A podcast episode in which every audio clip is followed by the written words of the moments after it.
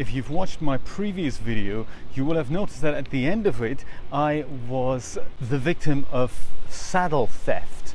Is that a thing? I don't know, but the, the thing is, I came from work and somebody, an evildoer no doubt, had stolen my saddle. So you can argue, okay, it's a quick release, so it's kind of you begging thieves to take it. And you can also argue, hey, it's not the first time this has happened. In fact, I have quite a history of what when when it comes to stealing bikes, and not not me personally stealing bikes, but other people stealing my bikes or parts of my bikes.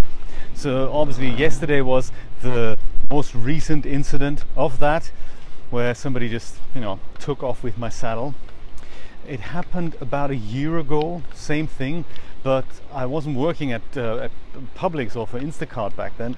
I was, my bike was locked onto the bike rack downstairs. We live in a gated community, as it's called. So there's a front entry gate. There's no one can really get in if you don't have the code.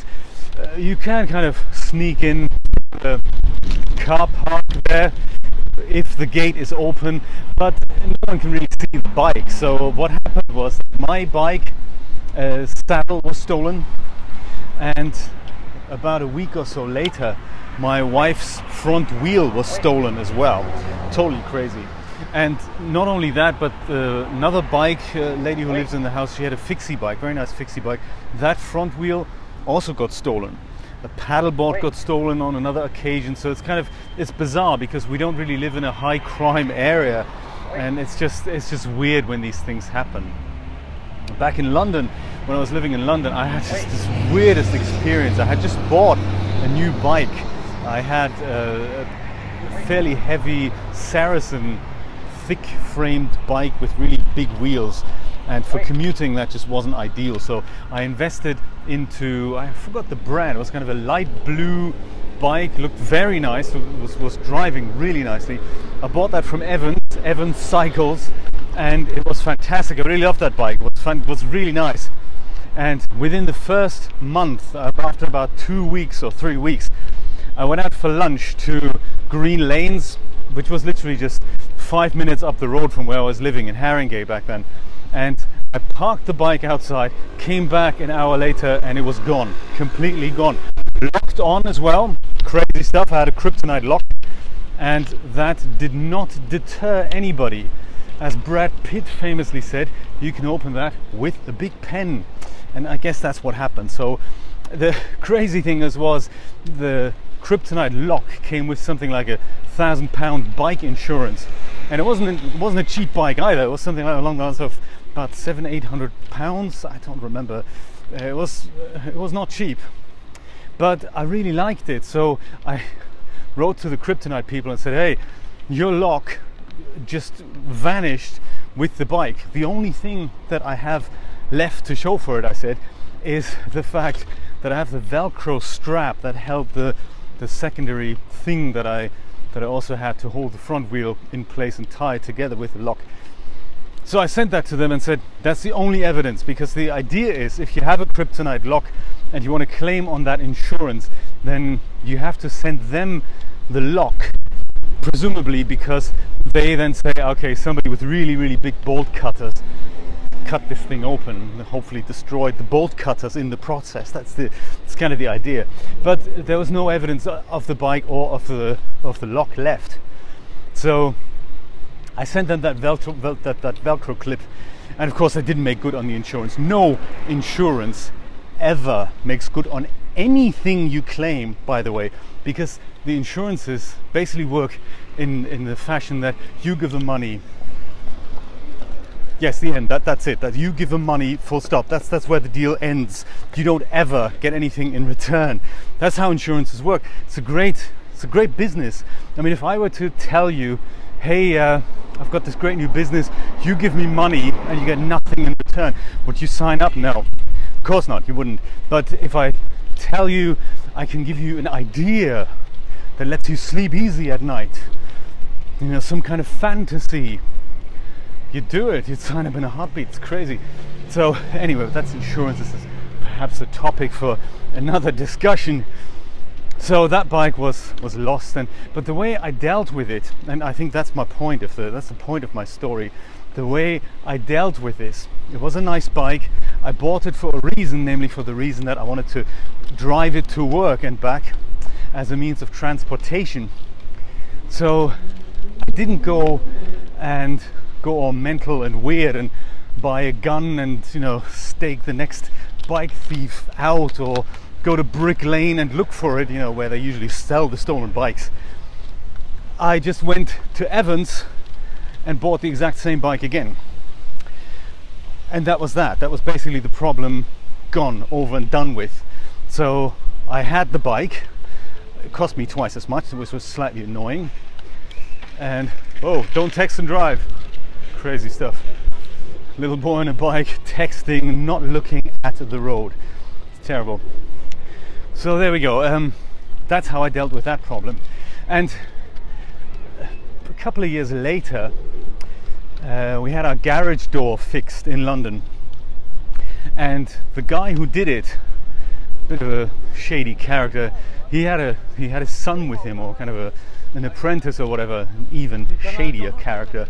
You know these people who you, you can smell weed on them from years of just smoking dope, and that, that kind of glazed over, can't really look you in the eye properly with this with this slightly reddish look that they get. You know, those types of people. He was one of those guys, oh and he made a joke about the I don't know about five bikes or so we had in the garage, and supposedly the dude was fixing the garage door. Two weeks later, garage door open, bikes all gone. Literally all five of them in one night. My bike, my wife had two, I had three I don't actually know what the third one was. I can't remember. It was an old one from my wife's garage back when we when we had a house in Birmingham. It's crazy. That's Birmingham, UK, not Birmingham, Alabama, by the way. So that happened as well. And in a weird kind of way, that did us a favor because it was a few months before we left for the US. And of course, bringing bikes on a plane uh, that was just was one of those things. It's, too, it's more expensive to do that than to just go and buy new bikes in, in the new country, you know. So that was that's kind of a write-off. It's kind of it's it's a weird way of I guess the, my point of the story is that we all have a choice of how we deal with these matters. So you can you can choose to go depressive, mental, really angry, and just keep screaming and shouting at people. You can try and do something about it. Oh, isn't there an extra lock I can do? Maybe I should change my quick release saddle thing to a regular clamp. Maybe even get one of those special keys to this. There's only one in existence so that only I can adjust the saddle. All, all those types of things. You can set up a trap and then get something like a like a night vision setup and, and see if you can stake the guy out. You can get a GPS tracker and put it on your saddle just in case this thing ever happens again.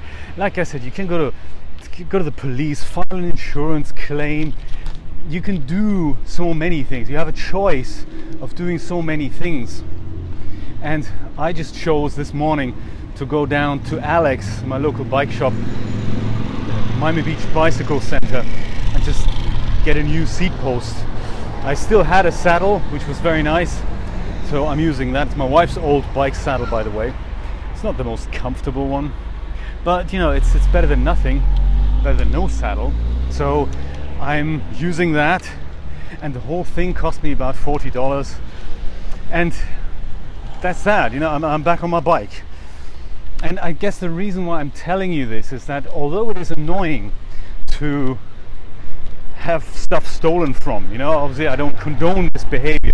There's also no real way of changing that. I mean, no matter what penalty you introduce, if you extend the death penalty that we have, that we have here in Florida to bike thieves, it's not exactly going to deter them as such. They would just keep doing it. You know, there's no, there's really no way of of stopping this. And sure, somebody could run for Congress and make all that happen. But really, the, the most energy efficient way is in our brains and change the attitude rather than this is wrong, this must be righted and just go and say, you know what, this is just the cost of running a bike if you're living in a city, no matter which city, no matter which country. It is really, there's really no other way to deal with this. If you want to use your bike five, six days a week and you do leave it in public places, you do risk of them being stolen fully or in part. I mean, it's the same with cars, really, isn't it? From what my friend Jerry tells me, his outside mirror when he had a BMW was stolen basically regularly in this one spot that he was parking at, also close to green lanes, interestingly. So it's a bizarre thing that these people they steal to order. So somebody says, "Hey, my outside mirror is broken. I need a new one." And then you know, Shady Joe goes around and scouts the neighborhood and breaks one off for you. That's just how it works, you know. And yeah, that's terrible. He claims this on the insurance. His insurance premiums go up, and you know, Shady Joe gets 20 bucks, 20 quid even. So there we go. That's just you know, the only way to deal with this is literally change our own mental attitude towards it and say, you know, that's just the hidden cost of running and operating vehicles like that in cities. In rural neighborhoods, this may be very different, but in the city, that's just what we're going to have to put up with. And look at that, I'm back on my bike and I've got another video for you. So that's that's my story for you for today. Thank you so much for watching. I will see you next time. Don't forget to check out my other channel, which is close to 4,000 subscribers already. Very cool. Uh, but I don't do any any bike stuff there. I do more like technical stuff. If you're interested in that, head over to the WP Guru. I will see you next time. Bye bye.